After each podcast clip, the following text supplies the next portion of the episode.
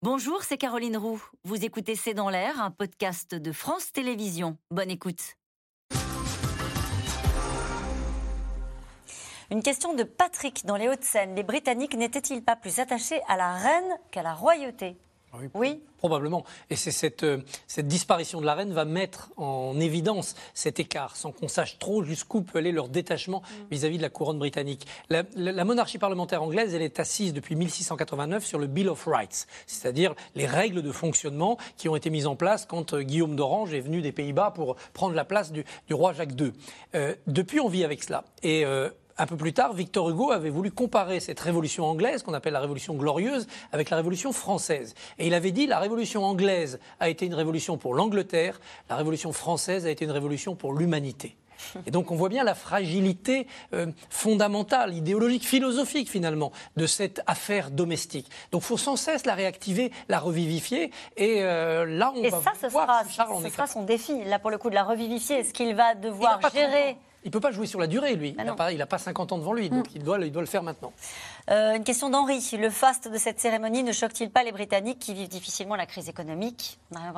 Ben, Non, parce que la preuve, c'est que justement, il y a, une, même, même, les grévistes ont fait euh, une trêve dans leur, dans leur mouvement. Euh, chacun respecte, même en Irlande, les unionistes, les, les, les, républicains qui sont pour le rattachement à, l'Irlande du Sud ont respecté le deuil des unionistes qui sont en deuil de leur reine, qui n'est pas celle des Donc il y, a une sorte de, consentement, de consensus national euh, pour ce jour-là, en tout cas, et jusqu'à la fin du deuil. Et qui va au-delà de la Grande-Bretagne, de l'Écosse et de l'Irlande. Cette question de Jean Haute-Garonne, 4 milliards de téléspectateurs, la Terre s'est donc arrêtée de tourner aujourd'hui.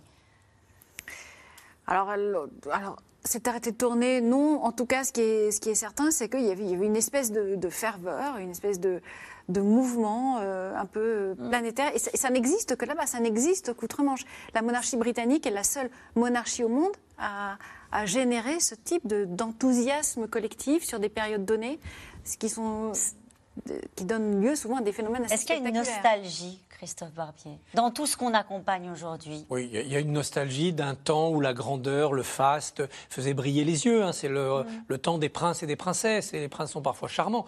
Dans notre pays et dans quelques autres, il y a une nostalgie avec un peu de remords, parce que nous, on a coupé la tête du roi. Donc eux aussi. voilà. Eux aussi, mais eux, ils l'ont rétabli. Mm. Et ils ont immédiatement expié leur faute quelques années plus tard. Nous, non, on l'a jamais rétabli. On a essayé l'Empire et on en est sorti aussi. Et donc, on a quand même tout cela. D'ailleurs, Emmanuel Macron, en 2016, dans sa campagne présidentielle, tout début, avait donné une interview au journal Le 1 pour expliquer en quoi cette figure fantomatique du roi hantait les Français et qu'il cherchait à avoir un monarque de droit populaire, on les lit, comme il y avait avant un monarque de droit divin. Donc une, il y a une ambivalence qui, explique aussi cette fascination. Vous savez, il y a un nationalisme en Grande-Bretagne qui est difficile à comprendre pour, pour les Français. Euh, et, c'est pas seulement un nationalisme anglais, c'est un nationalisme écossais, c'est un nationalisme nord-irlandais et aussi du pays de Galles. Et tout cela est représenté par le fait que ce soit une île et qu'une île où les Britanniques savent que c'était le, siège de la démocratie, c'était le centre du plus grand empire du monde. Ça n'existe plus, mais la notion de, de grandeur existe toujours. Ce nationalisme resté quand même intact aujourd'hui. Et le, représentant de ce nationalisme et la reine et la, famille royale et maintenant le roi Charles. Et donc ça reste en haut comme le signe absolu de ce nationalisme britannique qui est quand même bien vivant. Donc c'est pour cette raison-là que je pense que la famille royale a de, belles journées devant elle parce que les Britanniques, même s'ils sont pour ou contre la famille royale, je pense qu'ils ne sont pas prêts à s'en débarrasser tout de suite. Peut-être les Britanniques, mais peut-être cette fois-ci pas au-delà euh, des Britanniques.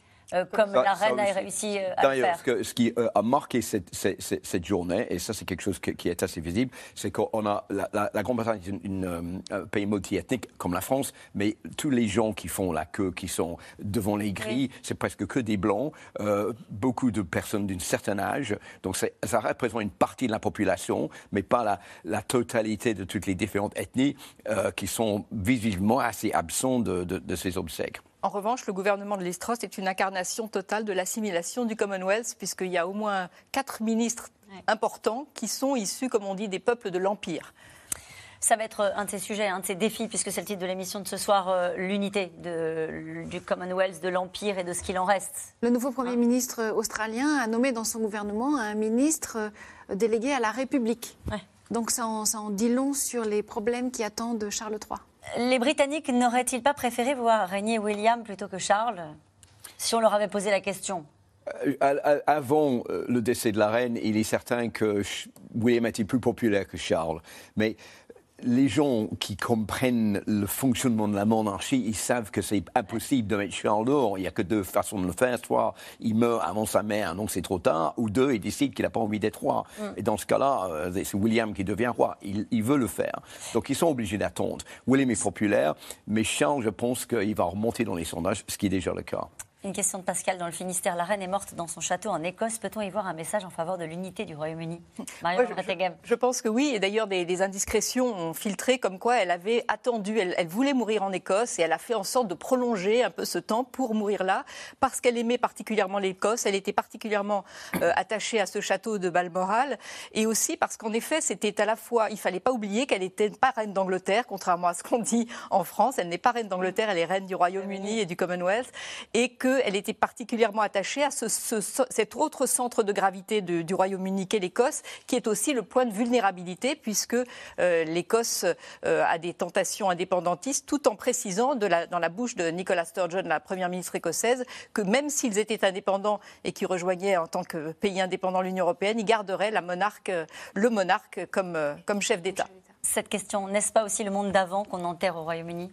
Hein, C'est ce qu'on Oui. disait. C'est c'est ça, c'est l'empire, c'est à la fois l'empire et le passé glorieux de, de la Et Grande-Bretagne. c'est la fin du XXe siècle. 20e ce siècle. Oui, c'est ça. Pas uniquement pour la, encore Voilà. une fois pour la Grande-Bretagne, mais aussi jours peut-être pour après nous. Mikhail Gorbatchev, Voilà. euh, voilà le décès après, de la reine. Elisabeth. Donc, c'est di- les dirigeants qu'on a connus Ouais. dans le XXe siècle, c'est vraiment la dernière qui a connu la Deuxième Guerre mondiale, qui était toujours chef d'État, qui vient de nous quitter. Une cérémonie pour le couronnement de Charles III est-elle prévue? Oui, Oui. au printemps, normalement. Enfin, c'est le bruit qui court en tout cas, euh, Oui. mai, juin. Il n'y a pas de règle, il peut la faire quand il veut? Il peut la faire quand il veut. La dernière fois, pour le, le couronnement d'Elisabeth II, il y avait eu 16 mois en fait de d'écart entre son accession et, le, et le- donc le, le couronnement lui-même. Et parce qu'il avait là, on avait organisé, on était au sortir de la guerre, on avait voulu organiser quelque chose à grand spectacle. Là, pas du tout. Là, on va être Ça sera sobre. quelque chose de beaucoup plus sobre. Voilà. Regardez, il vaut mieux parce que cette question de Robin dans l'Inde, si Charles III multiplie les faux pas, le Royaume-Uni peut-il devenir une république? On va attendre de voir à quoi ressemblera la cérémonie. Merci à vous tous. C'est la fin de cette émission qui sera euh, rediffusée ce soir, peu avant minuit.